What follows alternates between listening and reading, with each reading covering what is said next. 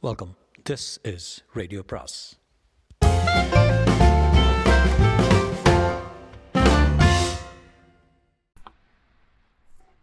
சுஜாதாவின் மண்மகன் பாகம் மூன்று. நிர்வாகமோ யூரியனோ எதுவும் செய்ய முற்படாத நிலையில் ஒரு தனி மனிதனாக அந்த போராட்டத்தை தொடங்கினேன். சாந்தாவையும் அவள் மூன்று பெண் குழந்தைகளையும் அழைத்துச் சென்று ஸ்டூடியோவில் ஃபோட்டோ எடுக்க வைத்தேன். அந்த ஃபோட்டோவை போட்டு கன்னடத்திலும் ஆங்கிலத்திலும் நோட்டீஸ் அச்சடித்தேன். தொழிற்சாலைக்குள் நுழையும் போது தொழிலாளர்கள் அனைவருக்கும் அவைகளை ஒரு நாள் விநியோகித்தேன். இந்த நிலை உங்கள் மனைவிக்கும் வர வேண்டுமா என்று தலைப்பிட்டிருந்தேன். அதன் கீழ்ப்படம். அப்புறம் செப்டம்பர் பத்தாம் தேதி காலை நாகப்பா டிரைவர் கிரேட் ஒன் தன் கடமையை செய்து கொண்டிருக்கும் போது தொழிற்சாலைக்குள் இறந்து போனான். ஒரு கான்ட்ராக்டரின் லாரி அவன் ஓட்டி வந்த பவர் ட்ராலியின் மேல் மோதிவிட அவன் அந்த க்ஷணத்தில் நிறந்து போனான் இறந்து போனான். நாகப்பாவுக்கு நிர்வாகம் நஷ்ட ஈடாக கொடுத்த பணம் எவ்வளவு? பூஜ்ஜியம் பெரிய பூஜ்ஜியம் அவன் மனைவி மூன்று பெண் குழந்தைகள் நால்வரும் இன்று வறுமையின் விளிம்பில் இருக்கிறார்கள். நிர்வாகம் உபரி லாபத்தை வருமான வருவியாக லட்சக்கணக்கில் கட்டுகிறது. யோசித்து பாருங்கள் இது சரிதானா? இதற்காக நீங்கள் ஏதாவது செய்ய வேண்டாமா? என்ன செய்ய போகிறீர்கள்? அந்த துண்டு பிரசுரம் தொழிற்சாலையில் நான் எதிர்பாராத அளவு பரபரப்பை ஏற்படுத்திவிட்டது. மத்தியானம் இடைவேளையில் கூடி கூடி பேசிக் கொண்டிருந்தார்கள். பலர் என் ஷாப்புக்கு வந்து விசாரித்தார்கள். ஒரு செக்ஷன் நாகப்பாவின் குடும்பத்துக்கு என்று நிதி திரட்டி இருநூற்றி இருநூற்றி பத்து ரூபாய் என்னிடம் தந்தார்கள். பெண்கள் சிலர் என்னிடம் வந்து நாகப்பாவின் விலாசம் விசாரித்தார்கள். பலர் என்ன செய்ய வேண்டும் என்று சொல் நாங்கள் செய்து காட்டுகிறோம் என்கிறார்கள். யோசித்து சொல்கிறேன் என்றேன். இன்னும் சில பேர் என்னிடம் வந்து தத்தம் சொந்த பிரச்சனைகளை சொல்லி என்னை தீர்வு காண உதவுமாறு கேட்டுக்கொண்டார்கள். அன்று மாலை தொழிலாளர்கள் வெளியே வரும்போது சற்று உயரமான இடத்தில் நின்று கொண்டு சுருக்கமாக நாகப்பாவின் கதையை அவர்களுக்கு சொன்னேன். பத்து பேர் நூறு பேர் ஆயிரம் பேர் என்று கூட்டம் சேர்ந்து நின்று கொண்டு என்னை கவனமாக கேட்டது எனக்கு ஆச்சரியமாக இருந்தது. நான் பேசி முடித்ததும் அவர்கள் சிறிய சிறிய கூட்டங்களாக பிரிந்து கொண்டு தமக்குள் விசாரித்துக் கொண்டார்கள். ஒரு ஆள் என்னை குறிப்பாக கவனித்துக் கொண்டிருந்தார். கூட்டம் முடிந்ததும் என் அருகில் வந்து என் தோளில் கைப்போட்டு தனியாக வாங்க உங்களோட பேசணும் என்றான். அவனுடன் சென்றேன். கை கொடுங்க நல்லா பேசுனீங்க. தேங்க்ஸ் என் பேர் மனோகர். மனோன்னு கூப்பிடுங்க. என் பேர் முருகன். தெரியுங்க உங்களை ஒன்று கேட்கணும் நல்லா பேசிவிட்டீங்க. நோட்டீஸ் கொடுத்தீங்க. சரி. அவர்களை கொஞ்சம் சிந்திக்க வச்சிங்க. சரி. அதுக்கப்புறங்க யோசிக்கணும். யோசிக்காதீங்க. என் கூட வாங்க. எங்கே? நம்ம யூனியன் ஆஃபீஸ்க்கு எதுக்கு? இந்த பாருங்க முருகன். நீங்கள் தனியாள். ஒரு இயக்கத்தோட பக்க பலம் இல்லாமல் உங்களால் எதையும் சாதிக்க முடியாது. எனக்கு என்னவோ முடியும்னு தோணுது. முடியாது பிரதர் முயற்சி பண்ணி பாருங்கள் யூனியன் ஆசாமிங்கிட்ட ஒரு தடவை முயற்சி பண்ணி பார்த்துட்டேன் பிரதர் நீங்கள் அவங்ககிட்ட போனீங்க தப்பு. எங்கிட்ட வாங்க செய்து கொடுக்கணும். ஓ நீங்கள் கம்யூனிஸ்ட் யூனியனா? ஆமாங்க. நிர்வாக அங்கீகாரம் பெறாத யூனியனு. பரத்தான் போகிறோம் எனக்கு கம்யூனிஸ்டை பற்றி ஒன்றும் தெரியாது. தெரிய வேணாம். ஒரு சக தொழிலாளிக்காக பச்சாதவை போடுறீங்களா இல்லையா? அப்போதும் அது போதும் வாங்க. தொழிற்சாலைக்கு வெளியே ஒரு சிறிய அறையில் இருந்தது அந்த அலுவலகம். பீரோ நிறைய புத்தகங்களும் கருத்து வேறுபாடற்று பொதுத் தலைவர்களும் படங்களும் இருந்தன. வாசலில் கொள்கை விளக்க கூட்டத்திற்கு அங்கத்தினர்களை அழைத்தது ஒரு அறிவிப்பு பலகை. ஒரே ஒரு பல்பு தொங்கியது. மனோகர் அங்கிருந்து தன் சகாக்களை அருமுடுத்தி வைத்தான். இவர் தான் முருகன். ஆக முருகன் காருங்க டீ சாப்பிடுங்களா வேண்டாங்க. நீங்கள் எடுத்துக்கொண்டிருக்கிற பிரச்சனை அதை நீங்கள் தீர்மானமாக அணுகிற முறை அயராத உழைப்பு எல்லாமே எங்களுக்கு பிடிச்சி போச்சு. நீங்கள் எங்கே மெம்பர் ஆகணும்னு கட்டாயப்படுத்த விரும்பல. ஆனால் உங்கள் போராட்டத்தை பாராட்டுறோம். உங்களுக்கு உதவி செய்ய நாங்கள் தீர்மானிச்சிருக்கோம். எப்படிப்பட்ட உதவி? இந்த மேனேஜ்மெண்ட்டை நகர்த்துறது ரொம்ப கஷ்டமான காரியம். அதை நீங்கள் கவனிச்சிருப்பீங்க. ஒரு கட்டத்துக்கு அப்புறம் நீங்களே அழுத்து போய் விட்டுடுவீங்க. அப்படி அடிச்சிடுவாங்க இன்றைக்கி காலையில் வெளியில் நோட்டீஸ் கொடுத்தீங்க. மாலையில் வெளியில் பேசுனீங்க. நாளைக்கு இதையே ஃபேக்ட்ரிக்குள்ளே செய்து பார்க்க தைரியம் இருக்கா உங்களுக்கு? இருக்குது அப்படி செய்தால் என்ன ஆகும் தெரியுமா? உடனே உங்களை பிக்கெட்டிங்காக போலீஸை கூப்பிட்டு அரெஸ்ட் பண்ணி சஸ்பெண்ட் பண்ணிடுவாங்க. அவ்வளோதான் உங்கள் போராட்டம். நின்று போயிடும். அதே காரியத்தை நீங்கள் எங்களுடைய பக்க பலத்தோடு செஞ்சால் உங்களை அவங்க தொட முடியாது. என்ன தான் மைனாரிட்டி யூனியனாக இருந்தாலும் எங்களுக்கு இரண்டாயிரம் பேர் சப்போர்ட் இருக்குது முக்கியமாக பஸ் டிரைவர்கள் சப்போர்ட்டு அவங்க ஸ்ட்ரைக் பண்ணால் ஃபேக்ட்ரியே நின்று போயிடும். அதால் எங்கள் எங்கள் யூனியன் சம்மந்தப்பட்ட ஆளுங்களை விடுறதுக்கு தயங்குவாங்க. இந்த போராட்டத்தை உங்கள் முன்னையே வச்சுக்கிட்டு நாங்கள் நடத்தி காட்டுறோம். அந்த ஆளுக்கு பணம் வருமா? நாற்பதாயிரம் வாங்கி தர்றோம். நிச்சயமா. ஆனால் எப்படி வாங்குறதுங்கிறத எங்கள்கிட்ட விடுங்க. பின்ன நான் என்ன செய்யணும்? நீங்கள் எங்கள் செக்ரட்டரி ஆகணும். என்ன? ஆமாம் நீங்கள் மெம்பர் ஆனால் உங்களை செக்ரட்டரியை தேர்ந்தெடுக்கிறோம். இப்போ இருக்கிற செக்ரட்டரி ஆஸ்மாக்காரரு. அவரால் ஒன்றும் செய்ய முடியல. சரியாக கவனிக்காமல் இருந்துட்டார். சட சடன்னு அங்கத்தின எண்ணிக்கை சரிஞ்சு போய் ரெண்டு முறை எலெக்ஷனில் தோத்துட்டான். எங்களுக்கு புது ரத்தம் தேவையாக இருக்குது உங்களை நாங்கள் கவனித்தோம் உங்கள் பேச்சை உங்கள் ஆர்வத்தை நீங்கள் செயல்படுற விதத்தை எல்லாத்தையும் கவனித்தோம் நீங்கள் தான் எங்களுக்கு சரியான ஆள் ஆள்னு கமிட்டியில் தீர்மானிச்சிட்டோம். நாங்கள் இழந்து விட்ட ஸ்தானத்தை திரும்பி பெறணும்னா புதுசாக ஒரு ஆளை போட்டு ஆக்சிஜன் கொடுத்து உயிர்ப்பிச்சா தான் தெரியும். இருங்க இருங்க இருங்க இருங்க. நான் இவ்வளோ தூரம் சிக்கு சிக்கலுக்கு தயாராக இல்லை சிக்கல் எதுவும் இல்லைங்க. உங்களுக்கு ஒரு பக்க பலம் தர்றோம். நீங்கள் சேர்ந்தீங்கன்னா உங்களை வச்சுட்டு நிறைய சாதிக்க முடியும். இல்லைங்க நான் வரலைங்க. உடனே மறுக்காதீங்க. யோசிச்சுட்டு காலையில் சொல்லுங்கள் இல்லைங்க நான் வர்றேங்க. பிரிட்டன் எழுதேன் காலையில் சொல்லுங்கள் காலையில் சொன்னாலும் இதே பதில் தான் சரி அதை காலையில் வந்து சொல்லுங்கள் நான் மறுபடியும் உங்களை வந்து சந்திக்கிறேன். வீட்டுக்கு வந்ததும் சாந்தாவும் அவருடைய மூன்று குழந்தைகளும் காத்திருந்தார்கள். கலையரசி உள்ளே இருந்தால்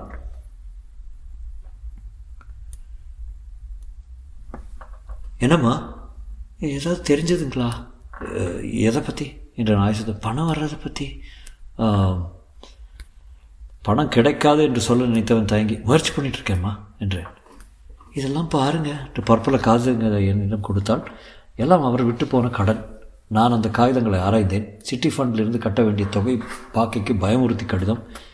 இந்த தேதிக்குள்ளே கட்டவில்லை என்றால் கோர்ட்டுக்கு போவதை தவிர வேறு வழி இல்லை எங்களுக்கு. கோஆப்ரேட்டிவ் சொசைட்டிலிருந்து மூன்று மாதம் பாக்கி. ஊர் முழுக்க கடன் வச்சுட்டு போயிருக்காரு. என்ன செய்வேன்னு புரியலைங்க. எல்லாத்தையும் கூட்டி பார்த்தா எட்டாயிரம் கடன் அடைக்கிறதுக்கே போகாதுன்னு தெரியுது. இவ்வளோ மோசமாக இருக்கு. நான் எதிர்பார்க்கலாமா? என்கிட்ட அவர் எதையுமே சொல்லலைங்க. கலையரசி கோப்பைகளை காப்பி கொண்டு வந்தான். வீட்டு வாடகையோ ரெண்டு மாதம் பாக்கி இருக்கு. காஃபி சாப்பிடுங்க. எனக்கு ஒரு ஒரு சமயத்தில் வயிற்றில் பகீருங்கிறது எல்லாத்தையும் உதற எரிஞ்சிட்டு ரயிலில். ஏ சே இப்படிலாம் பேசாதீங்கம்மா. குழந்தைகள் காஃபியை ஆர்வத்தோடு உறிஞ்சி குடித்தன. சாத்தா சாந்தா வெற்று பார்வை பார்த்து கொண்டிருந்தாள். வாடகை கொடுக்கலன்னா காலி பண்ணலான்னு பண்ணிடலான்னு பயமுறுத்துறாரு வீட்டுக்காரர். பயப்படாதீங்கம்மா அப்படியெல்லாம் காலி பண்ண வைக்க முடியாது. ரொம்ப டயர்டாக இருக்கீங்களே? என்றாள் கலையரசி என்னை பார்த்து. ஃபேக்ட்ரியில் கொஞ்சம் ஸ்ட்ரெயினாக இருந்துச்சு. நீங்கள் வீட்டுக்கு போங்கம்மா காலையில் வந்து சொல்வார் குழந்தைங்க பாவம் தவிக்குதுங்க.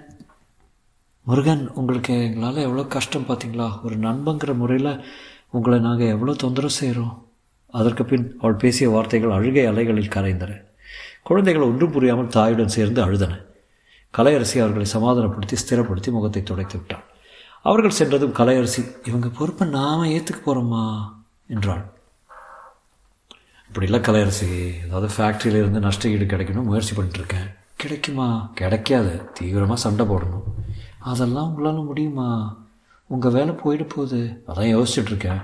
இது பாருங்க அந்த அம்மா கேஸ் பரிதாபம் தான் பாவம் தான் ஆனால் ஒரு அளவுக்கு மேலே நம்மளால் உதவி செய்- உதவி செய்ய முடியுமா? யோசிச்சு பாருங்க. அவங்கள கவனிக்க வேண்டியது அவங்க உறவுக்காரங்க. இல்லையா? நாம் எதுக்கு பொறுப்பெடுத்துக்கணும் அவ்வளவு தூரத்துக்கு நமக்கு எங்கே வசதி இருக்குது எட்டாயிரம் ரூபாய் கடக்கு கடங்கிறாங்க வீட்டு வாடகைங்கிறாங்க அடுத்த வேளை சோத்துக்கு வழி இல்லைங்கிறாங்க. சரிதான் மிகவும் பிர- பரிதாபமான கேஸாக நம்மக்கிட்ட எதுங்க பணம்? என்ன சொல்கிற கொஞ்சம் கசப்பாக இருந்தாலும் இந்த விவகாரத்தில் இனிமேல் நீங்கள் தலையிடுறதை நிறுத்திக்கலாம்னு எனக்கு தோணுது எனக்கு. தினம் அந்த அம்மா இங்கே வந்து பழி கடத்துகிறாங்க ஒரு நாள் ரெண்டு நாள் சாப்பாடு போட்டேன். தினமா? என்னது கலையரசி? அவங்க இருக்கிற நிலையில் நம்ம எண்ணிப்பாரு. நம்ம என்ன எண்ணியா? எனக்கு இந்த நிலை வந்தால் எப்போவே வேண்டாம் கலையரசி அந்த மாதிரி பேச்சு வேண்டாம். நான் சொல்கிறது கேளுங்க. விட்டுருங்க போதும். அந்த அம்மாவுக்கு அல்லாடினது போதும். கடன் கொடுத்தது போதும். புடவைக்கு வச்சுருந்த பணத்தை அவங்களுக்கு வழங்கினது போதும். அந்த ஏழ்மை ரொம்ப பெருசு. அதை நிவர்த்திக்க நம்மளால் முடியாது. நாம் அவ்வளோ பணக்காரங்க இல்லை. நான் யோசித்தேன் இன்னொரு நாள் பார்க்குறேன் கலரசி என்றேன். ஒரு நாள் என்ன ஆகிட போகிறது ஒரு கடைசி அஸ்திரம் வச்சுருக்கேன்.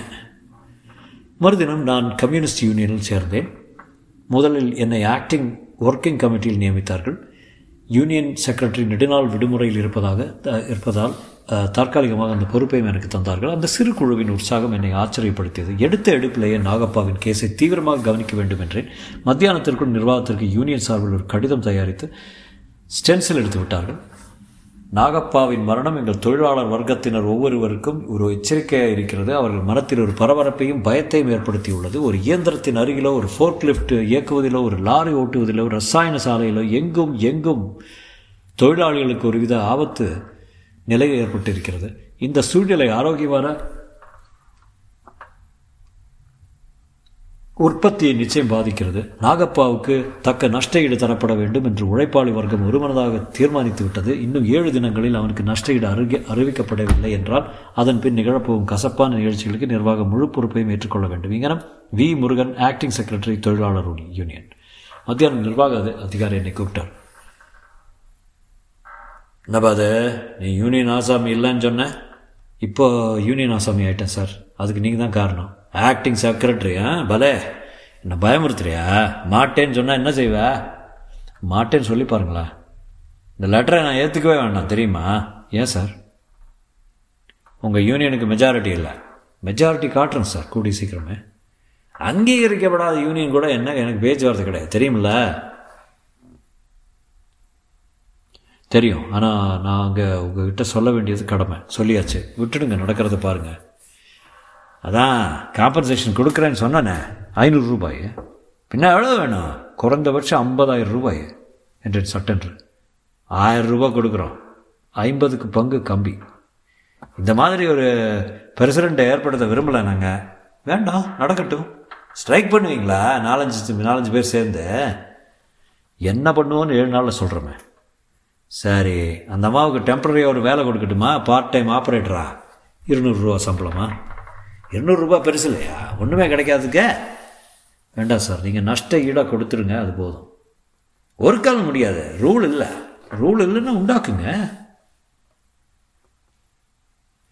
பாரு முருகன் ஏன் இதில் எல்லாம் நீ போய் மாட்டிக்கிற?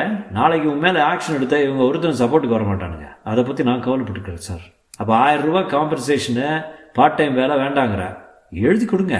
அதெல்லாம் முடியாது. நீ எழுதி கேளு தரேன். இல்லை சார் சரி போயிட்டு வா. உன்னோட இவ்வளோ தூரம் பேசுனதே பெருசு. வெளியே வந்ததும் உடன் வந்திருந்த மனோகரின் கையை குலுக்கி சரியா சொன்னேன். நீ தான்ப்பா தலைமை. என்றான்.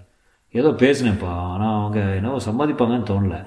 நிச்சயம் பதில் தர மாட்டாங்க. அப்புறம் என்ன செய்ய போகிறோம் என்ன செய்யணும்? நீ சொல்லு. நான் நடத்தி காட்டுறேன். என்ன செய்ய வேண்டும்? எனக்கு புரியவில்லை. வெளியே வந்தேன். மூன்று மணி ஷிஃப்ட் முடிகிற நேரம் தொழிற்சாலைக்குள் யூனியன் முறையிட்டு அலுவலகத்தின் முன் நூற்றுக்கணக்கான தொழிலாளர்கள் நடந்து கொண்டிருந்தார்கள். நான் அறைக்குள் இருந்து ஒரு ஸ்டூல் எடுத்துக்கொண்டு வந்து அதன் மேல் நின்றேன். காம்ரேட்ஸ்! என்று துவங்கினேன்.